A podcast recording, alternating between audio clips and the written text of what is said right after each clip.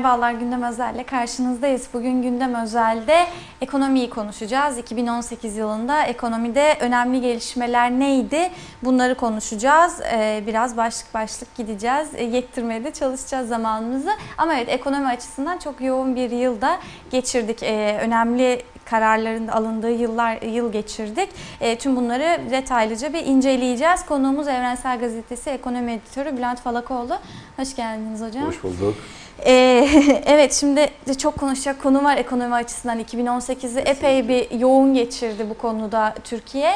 Ee, biraz şu- en çok tartıştığımız mesela son aylarda en çok tartıştığımız meselelerden başlayalım. Dolar meselesi. Aslında e, böyle bir göz kırpmış mıydı yükseliyorum, geliyorum diye yoksa sürpriz mi oldu Türkiye açısından doların bir anda bu kadar yükselmesi? Yok çok sürpriz olmadı. E, doların yükseleceği belliydi ama tabii Türkiye'nin de buna katkısı var mıydı? Vardı. Aslında e, yaşadığımız herhangi bir şey e, kapitalist sistemden ve Türkiye'nin bağımlılığından bağımsız değil. Ama doların çok bol ve ucuz olduğu bir dönem vardı. 2008'de dünya krizi olunca bu yangın sönsün diye bol ve ucuzdu. Çünkü faizler hızla sıfıra gidiyordu. Hem boldu hem de gerçekten almak istediğinizde de faizleri neredeyse sıfırdı. Bu dönemin biteceği birkaç yıldır bilinen bir şeydi. Yükseleceği bilinen bir şeydi. 5 ile 5.50 arasında doların olması makul ona bağlıydı ama onun üzerini Türkiye'nin de e, oluşturduğu köpükler var. E, asli mesele bu. Yani e, Brunson değil, kötü yönetim değil ya da liyakatsiz atamalar değil, demokrasiden yoksunluk değil. Bunlar kısmi etkiler. Asıl zaten ekonomi politikalarıyla ilgiliydi ve artacaktı diyebilirim. Bilmiyorum neden artacağına dair, yani bu neden böyle olacak diye belki birkaç şey de söyleyelim. Evet. Artacaktı deyip geçmeyelim. Böyle olacaktı. Çünkü Türkiye bol ve ucuz para e, döneminde kendi ekonomisini çok bağımlı hale getirdi. Biraz zehirledi. Neyi? Örneğin bütün sanayisini bağımlı hale getirdi. E, 100 liralık bir mal satıyorsa 70 lirası 80 lira arasında malzemesini dışarıdan aldı. Teknolojiyi dışarıdan aldı. Makine teçhizat yatırımlarının tümünü dışarıdan aldı. Yani sanayisini bağımlı hale getirdi.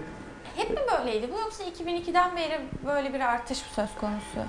Bol hep böyle değildi. Ee, bol ve ucuz olması doğal olarak yani dışarıdan almayı teşvik eden bir sistem. TL çok değerli hale geldi. TL değerliyken dünyada da para ucuzken e, ucuz döviz değerli TL bunu biraz daha kamçıladı ister istemez. E, tarımı tamamen bağımlı hale getirdiniz.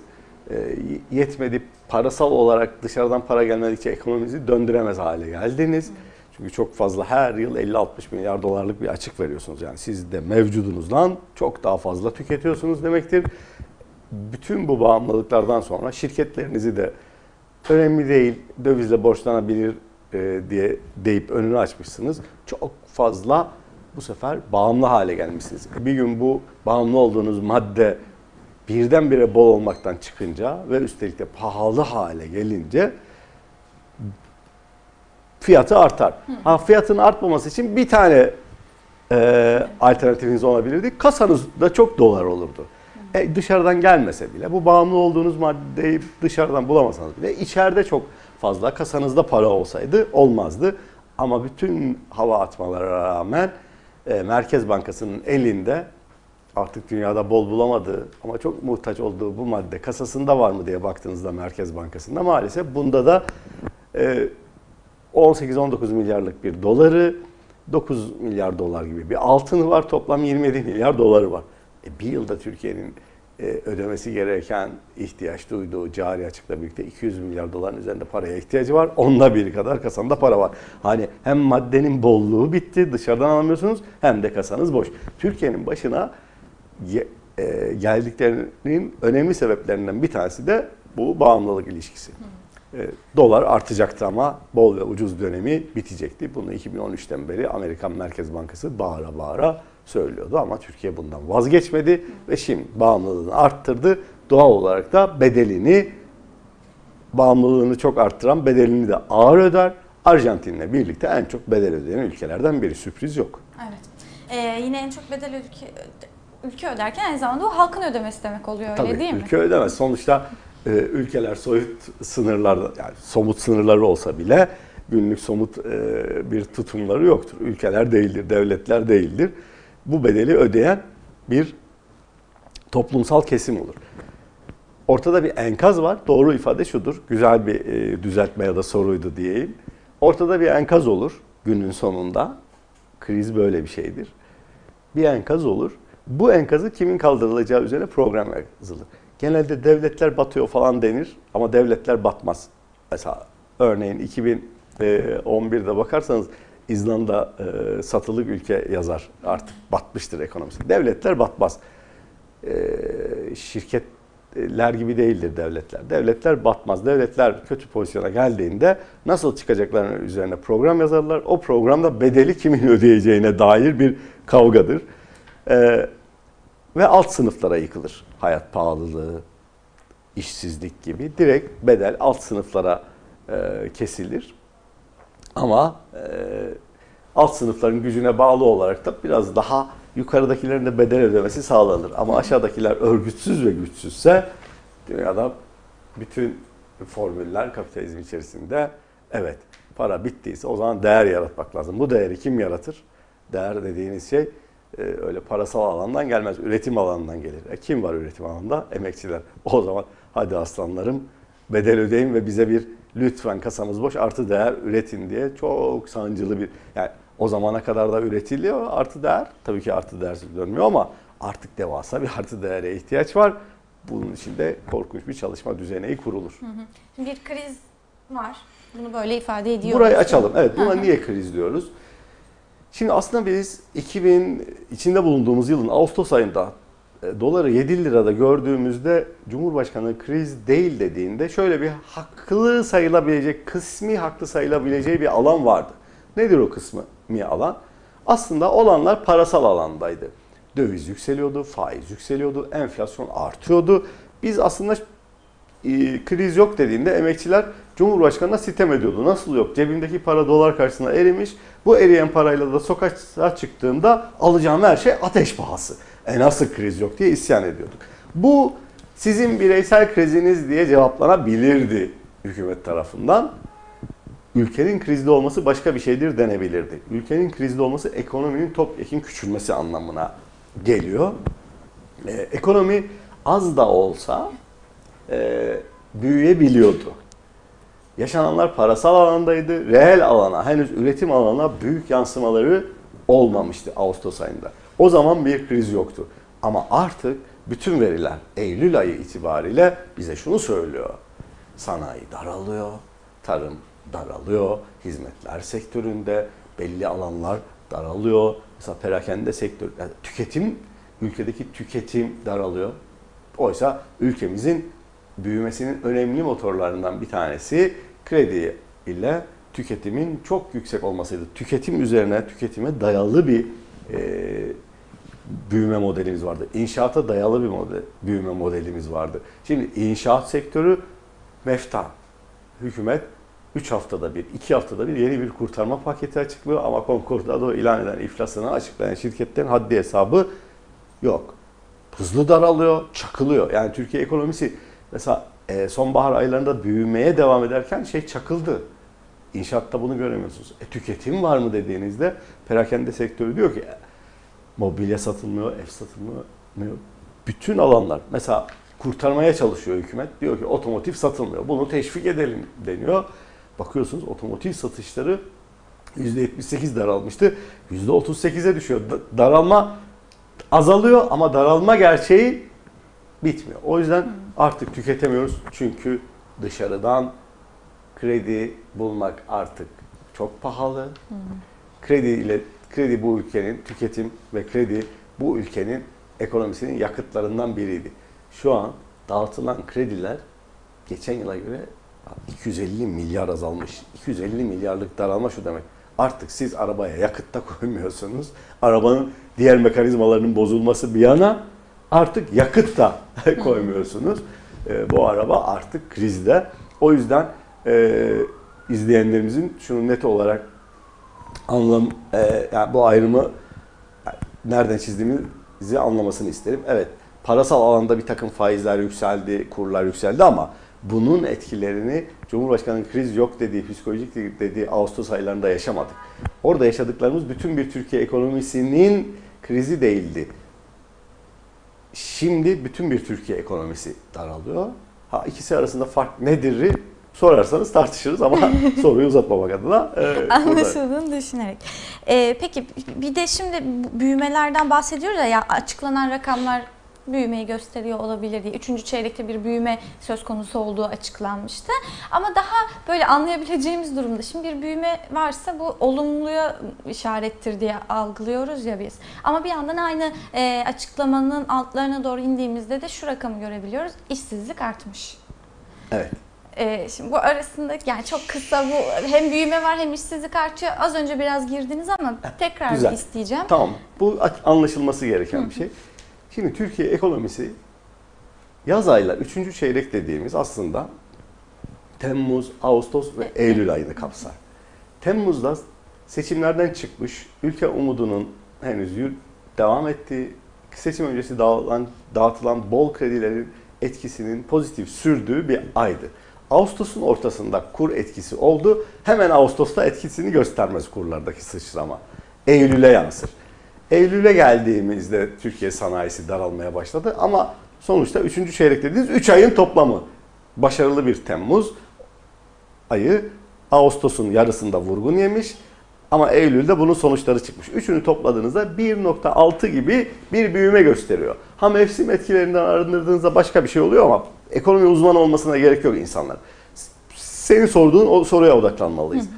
Büyürken neden işsizlik de artıyor alt tarafta ama büyümüşüz. Şöyle oldu. %7 büyürken birdenbire 1.6'ya geldiniz. Frene sert sert. bastınız. Frene sert bastığınızda camdan fırlayanlar olur. Şimdi biz küçük büyürken de hayat pahalılığı ve işsizlikte inmeyen bir kesim görüyoruz. Küçücük büyürken. Ama bundan sonra krizde asıl biz Eylül'den sonra girdik, Kasım, Aralık içinde bulunduğumuz ayda girdik dediğimde demin sorduğum bir soru vardı. Yani ikisi arasında bir fark var mıdır? Krizle krize doğru gitme arasında vardır. Evet, krize doğru gitmede etkileri hissedersiniz ama krize girdiğinizde şöyle olur. İşsizlik feci bir hal alır. Yani 2019'da 2 puan daha artacağını, yani Türkiye'de 2 puanlık işsizlik oranı artması 1 milyon yeni işsizin olacağını anlatır.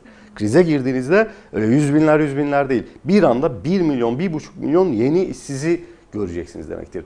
Mesela başka ne olur? Bugün if, e, konkordato denen, millet konkordato yeniden yapılandırma ve iflas kavramı en çok anasının babasının adından daha çok duyar hale geldi. Niye? Şimdi bugün konkordato şirketler bir dakika ben devam edeceğim ama alacaklarım benden uzak dursun diyor. Mahkemede tamam ey alacaklılar dokunmayın bu şirkete diyor. Şimdi konkordato ile geçilen aylar oldu. Krize yuvarlandığınızda ne olacak? Şöyle olacak. O konkordato ilan edenler artık kesin iflasa dönüşecek ve başladı. Ne olacak? Sa- AVM'lerdeki tüketim çılgınlığı sona erdiği için esnaflar batacak. Sadece şirketler değil. Ee, yoksulluk feci yoksulluğa gelecek. Nedir bunda kastınız? Mesela enflasyonunuz %20 varsayalım resmi rakamlarda ki parantez açayım özel bizim asıl tükettiğimiz alanlarda gıdada, ev eşyasında, sağlıkta buralarda çok yüksek ama hadi geçtik resmi rakamı kabul ettik. %15 ile 20 arasında en iyimser tahmin. Devletin en iyimser tahmini %15. En iyimser iktisatçıların tahmini %17. Ee, ama gerçekçi %20'dir diyen 15 ile 20 arasında bir enflasyon öngörülüyor. Şimdi biz yoksullaştık ama bu şu demektir. Kriz devam ettikçe bu kalıcı hale gelecek. Özel sektör enflasyon %20 iken kriz var deyip %0 zammı da yatıyor. Düşünün şimdi cebinizdeki vurgun yedi. Hayat ateş pahası çırpınıyorsunuz, dalgalanıyorsunuz ama seneye bunu en ağır şekilde üzerinizde hissedeceksiniz. Yani işsizlik feci bir hal alır, e, yoksulluk feci hale döner. Bugün yüzdürülen şirketler bir kısmı kesin iflas edecek çünkü ortada satışların müthiş daraldığına dair her sektörden geliyor. Ve insanlar da tüketmiyor zaten. Perakende sektörü açıklandı. Nerelerde tüketim olmuş diye baktığınızda gıda, giyim, sağlık en zaruri ihtiyaçlarımızın dışında tüketemez hale gelmişiz. Ve e, şu demek demektir, bu demektir ki önümüzdeki dönemlerde bu krizin e, bedelleri daha ağır olacak. Biz büyürken evet bir daralma gördük. O şundan kaynaklandı. 7 büyürken birdenbire fener bastığınızda camdan fırlayanlardı. Camdan fırlayanlar da doğal olarak emekçi kesimler olur. Oradan şuna bağlayalım mı? Şimdi e, tamam iflas edecekler ya da iflasa yakın şirketler e, tamam esnaf da batacak e, derken bir yanda hiç e, bu, bu, bu krizi fırsata çeviren patronlar yok mu? Çünkü şu teşvikler verildi, teşvik paketleri açıklandı. E, bir şekilde kurtarmaya dönük daha e, işte büyük işletmeleri e, kurtarmaya yönelik bir takım adımlar atıldı. Ama e, hem onu değerlendirelim, teşvikler verildi mi, kimlere verildi? E, hem de bu verilen teşvikler e, yeterli olmadı mı ki sürekli biz iş yerlerinden şöyle e, haberler alıyoruz, böyle röportajlar yapıyoruz. Yani patron geliyor diyor ki işte görüyorsunuz kriz var, e, siz de yardımcı olun işte bu ay zam yok, bu ay maaşlar yatmıyor. Şimdi e, net bir şey söyleyeyim. Teşvik alan bütün sektörler e, meseleyi fırsata çeviriyorlar tabii ki. Mesela büyük yatırım yapmıyorlar. O teşvik e, verilirken işten atma olmaz diye bir kanun maddesi olmuyor. Yani işten atarsanız siz o sektördeki firma teşvikten yararlanamaz gibi bir maddesi yok. Siz beyaz, beyaz eşya sektöründe vergileri sıfırlıyorsunuz ÖTV'yi. Bunlar da ellerindeki stokları satıyorlar. İşçilerin bir kısmını atmıyorlar, bir kısmını atıyorlar. İşçi bedel ödemeye devam ediyor. Ee, çoğu firmalarda üretim yapmak yerine ellerindeki stokları satıyorlar. Ellerindeki stokları satıyorlar. Ama bu süreç devam ettiği müddetçe bugüne kadar işçi atan firmalar tekrar atacaklar. Çünkü o teşviklerde işten atamazsın madem öyle atarsan yararlanamazsın gibi bir madde yok. O yüzden biz Trakya'dan işten haber, atma haberleri aldığımızda bizim için sürpriz olmuyor. Ee, alıyor muyuz? Evet alıyoruz. Yurt dışındaki ihracat yapabilen firmalar bir kısmı yurt dışına ihracat yaptığı için üretimleri devam ediyorlar. Daha az işçi atıyorlar. Ama işçi atmamak gibi bir tutum belirlemiyorlar. İşçi atmayanlar e, ücretsiz izinlere gönderiyor bir hafta. Bu şu demektir. Ücretin bir hafta az alacaksın ama kirayı bir haftalık az ödemeyeceksin. İşte 1000 lira kira ödüyorsanız ha- haftalığı 250 liradır siz 750 ödeyin demez. Ama 2500 lira, 2000 lira maaşı olan, ücreti olan insana siz hayır bu hafta alamayacaksınız deyip 400 lirasını kesiyorsunuz. Ee, bunlar oluyor. Fırsatçılık olmaz olur mu? Her kriz fırsattır. Cumhurbaşkanı ağzından da ey patronlar bunu fırsata çevirin diyor. Ne demektir bu? Evet batan şirketler var. Burada alın. Efendim ucuz işçilik kullanın. Mesela ne demek bu? Çin'le ücretiniz eşit hale geldi. Bak dün de Çin'in Çin'de dün 250 dolardı e, asgari ücret. Bizde 350 dolardı. Ha şimdi bizimki de indi mi 250 dolar? Hadi bunu fırsata çevirin e, diye. Aslında ucuz işçiliği teşvik eden birinci ağızdan Cumhurbaşkanı'nın söylediği bir e, itiraf var ortada. Bu itiraf aslında bütün iktisatçıların bildiği. Her krizin bedeli alt sınıfların ödediği çok küçük şirket batmaları falan ama e, akla gelebilir ama şunu bilelim. Küçük esnafın dışında ki onları da emekçiler kabul etmek lazım. Büyükler için büyük bir zarar yoktur. Çünkü asla ve asla kişisel servetlerine dokunulmaz krizlerde bu insanların.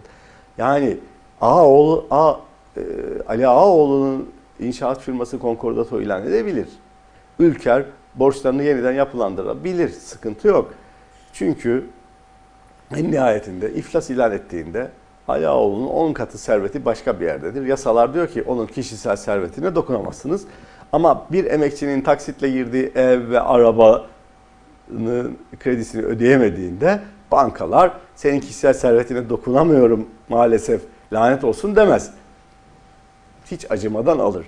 O yüzden hani yukarıda bedel ödeyenler birkaç emekçi esnafı dışında tutarsanız büyükler için bir bedel yoktur.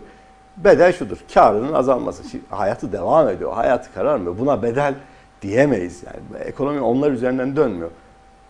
Alttakiler için ise büyük bir işsizlik ve hayat pahalılığı, kendi işsiz kalarak ve geriye kalan büyük bir ucuz emeğe dönerek yukarıdakiler için çalışır. Bu bedel ödemedir ama hayat pahalı dediğiniz şey de emekçinin cebindeki serveti alıp yukarıya aktarmanız demektir. O yüzden gerçek anlamda öyle 3-5 bin firmanın iflasına bakarak bunlar da bedel ödüyor gibi bir algılama olmasın. Asla ve asla kişisel servetlerine dokunmuyorlar. Bir firmasını satıyor, milyar TL'lik anlaşmalar yapıyor. Ama bu firmanın patronu gidiyor bankaya ben borcumu ödeyemiyorum diyor. E demiyor ki sen daha yeni şirketini sattın onun parasını getir demez bana mi? Gider yapılandırır. O yüzden bedel aşağıdakilerin ödediği bir şeydir. Bunu fark edelim yani orada bizi aldatmasın şeyler. e, iflaslar ve benzeri yapılandırma süreci. Şimdi yine 2018'in aslında son aylarında en çok merak ettiğimiz, en çok konuştuğumuz e, haberlerden birisi de soğan depolarına baskındı. Bu soğan meselesi neydi? E, onu bir hatırlayalım mı? Şimdi soğan meselesini hatırlayalım. Buradan da ekonomik anlayışa e, işaret e, uzanalım. Şimdi soğan meselesi gıda fiyatları artınca hükümet müdahale etmek istiyor sürekli. İthalatla cezalandırabiliyordu mesela. Et fiyatı arttı, ver ithalatı, ver coşkuyu. Tarım çöküyormuş, içeride üretici mahvoluyormuş. Bunları aldırmıyordu. Soğan da ithalata yönelmek yerine e, soğanın bir depolama özelliği vardır. Yerli üretim vardı. E, kademe kademe piyasaya sürülür soğan. E, ki kışın biz soğan yiyebilelim. Bunu bilen iktidar Ocak'ta piyasaya sürülecek soğan biliyor depo, basıyor. Valla 3 kamyon ya 30 ton ele geçirdi diye haberler duyduk. 30 ton dediğiniz şey 3 kamyon etmez yani. 3 kamyon soğan bastık demek çok ayıptır. Ama bu meselenin soğan 5 lira, 7 liraya doğru giderken hükümetin önlemi oluyor. Böyle olmaz. Bu bu şekilde düşüremezsiniz. Mantık şu. Soğan depodaki soğana biz el koyalım. Ocak gelince o zaman bakarız. Vallahi hep hiç öyle olmuyor. Ocak geliyor, zam artıyor, hükümet tekrar çözüm arayacak. Burada mantık şu. Üretimi çok bağımlı hale getirdiğimiz için bir plan dahilinde tarımsal üretim yapmıyor bu ülke. Ama gel gör ki, gel gör ki plan dahilinde üretim yapmazken 3 mil, 3,5 milyon Suriyeli, Afrikalı, Orta Asyalı, 5,5 milyon dışarıdan çalışmaya gelen bir nüfus barındırıyor ya da göçüp gelen bir nüfus barındırıyor. Milyonlarca turist barındırıyor. Ülke nüfusu kalabalık. Bütün bunlara cevap verecek bir planınız yoksa gıda fiyatları hep artar. Üstelik de bağımlısınız. Buna karşı bir mekanizma da kurmadınız. İktidarlar iki adım atarlar. Bir, sorunu çözmeye yönelik plan ve program uygularlar. Programları yoksa sürekli yeni yeniden yeniden işte o kampanyalar düzenlerler.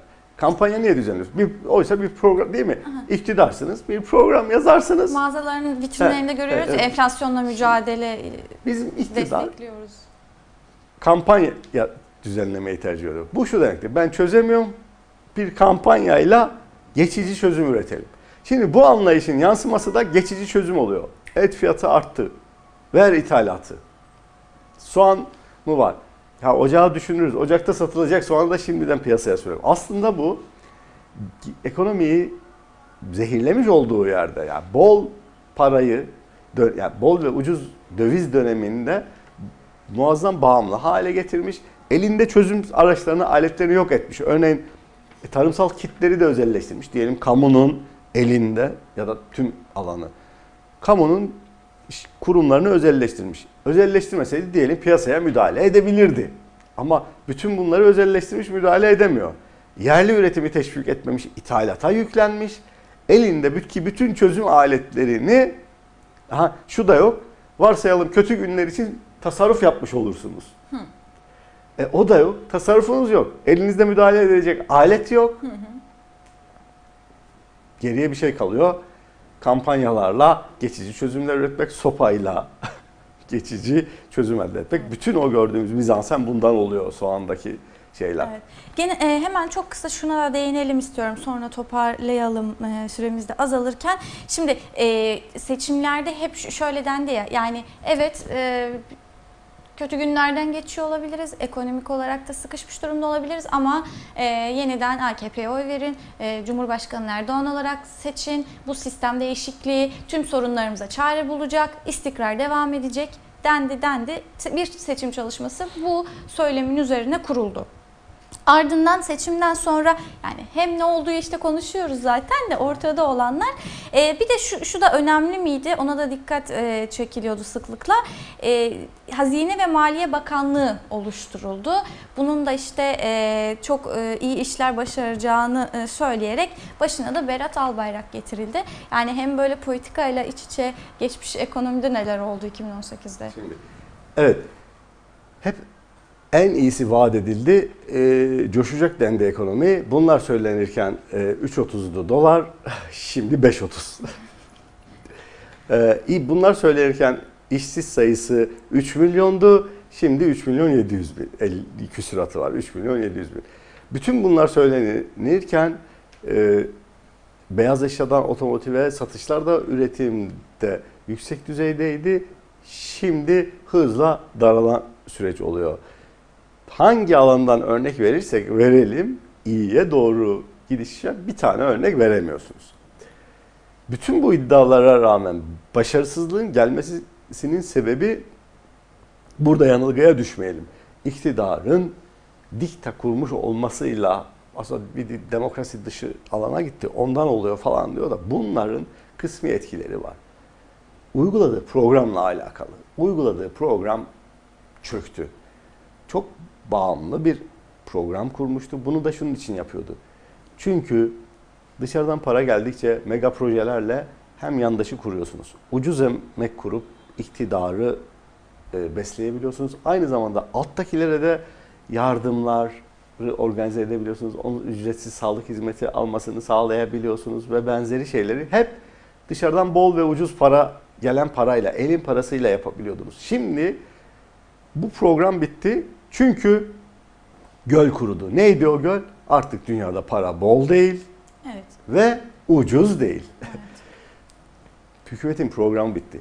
Program bitince kontrol için siz bütün önemli ekonomi bakanınız damadınıza da verseniz ancak hızlı kampanyalar örgütleyebilirsiniz. Gerçe, gerçekçi çözümler üretemezsiniz.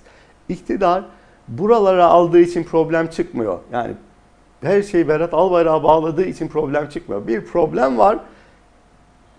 Hükümette geçici çözümler üretiyor. Bu geçici çözümler için en uygun isim olabiliyor Berat Albayrak. Ama buna rağmen hayatın kendisi kendisi şununla bitirebilirim ben.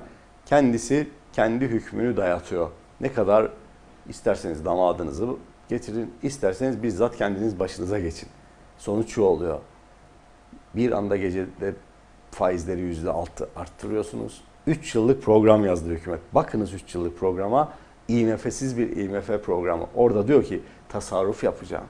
Mesela diyor ki 2019'da ihalesi yapılmış e, projeleri yaptırtmayacağım. Bir IMF tasarruf yap derse ne denirse bunları yapacağını IMF'siz IMF programı yazıyorsunuz. Çünkü program bitti. Bu başımızda siz de olsanız damadınız da olsa bu hükmü sürüyor. Üzerine şunu ekleyeceğim. İzleyenlerimiz bilsin ki 2019 için, 2020 ve 21 için ben değil, hükümetin 3 yıllık bir programı var ve diyor ki işsizlik önümüzdeki yıl daha yüksek olacak. Devam ediyor. Enflasyon seneye %15 inşallah diyor. İşsiz, işsizlik, enflasyon, hayat pahalılığının yanında Türkiye ekonomisi büyüyecek mi? 2020'de %2 inşallah. Hepsi olsa bile, hepsi olsa bak altını çiziyorum. Bu 3 yıllık program bir ağır bedeldir. Tasarruf yapacağım diyor 80 milyarlık. Bu senin sağlık harcamandan kısacağım, yatırımlardan vazgeçeceğim demektir de. Evet. Geçtik. Ben şöyle özetleyeyim. Hepsi tuttu ve oldu. Türkiye ekonomisi genç bir nüfusa sahip ve iş arıyor. Yüzde beş, 4 ile 5 büyümediği her koşulda otomatikman işsizliği büyütüyor. Hükümet bize diyor ki 3 yıl acı çekeceksiniz. Böylece dip yaptık hop tekrar fırlay, fırlayacağız demiyor. Dibe çakıldık. Biraz toplasak bile böyle acılı bir 3 yıl geçireceğiz diyor. O yüzden izleyenlerimizin hükümet bize önde şimdi bu yerel seçimler öncesinde afilli laflar ediyor ama eee, bu ekran önü, bu meydan önü, kitleler önünün arkasında gerçeği itiraf ediyor. 3 yıllık program ortada. Acılı bir 3 yıl yaşayacağız. Hükümetin iyimser tahminleri tutsa bile. Çok teşekkür ediyorum. O zaman evet böyle bağlamış olduk. Ee, yoksa e, ge- gene aynı yere geliyoruz. Şunları da soracaktım. Bir mecliste 2019 bütçesi görüşülüyor. Asgari ücret belirlenecek 2019 için. Aslında tam söylediğiniz yere denk geliyor. Bunların sonuçları ne olacak? Şu şans olabilir. Asgari ücret için her şeye rağmen bir seçim öncesinde emekçiler bastırsın. Ee, son büyük zammı kopartabilirler o %20 civarında. Yani bin şimdi Türk İş 2000 e, CHP, Türk İş, DİSK 2800, 2500, 2250 gibi rakamlar dolaşıyor. Ee, şunu hemen söyleyeyim. %20'lik bir zam gelebilir ve 1900 olabilir. Emekçiler en azından bunun için bastırsın. Bu da seçim kıyağı olabilir. Bundan sonra ağır işsizlikle ve hayat pahalılığıyla onlar geri alınır. Önümüzdeki süreç bedel öde- ödetilecek. Bu dönem asgari ücret için bastırılsın. Uzun vadede bedel ödetilmek istemiyorsa da o zaman iktidara bedel ödetmek gerekir. Bu 3 yıllık programı biz kabul etmiyoruz demek gerekir Evet. deyip ben noktalamış olayım. Tamam. O zaman e, orada ne yapacaklar onu da artık 2019'da başka bir programla Tamam, konuşuruz. ekonomi kısmını konuşalım. Ee, belki olacaklar ve buna karşı mücadeleyi daha sendikal alandan gelen, siyasi Tabii ki. partilerden Ama gelen... ekonomiyle çok iç, iç içe ya. O katliam, o yüzden e, konuşmakta yarar var. Çok teşekkür ediyorum değerlendirmeleriniz teşekkür için. Çok sağ olun. Evet gündem özelin sonuna geldik. Görüşmek üzere.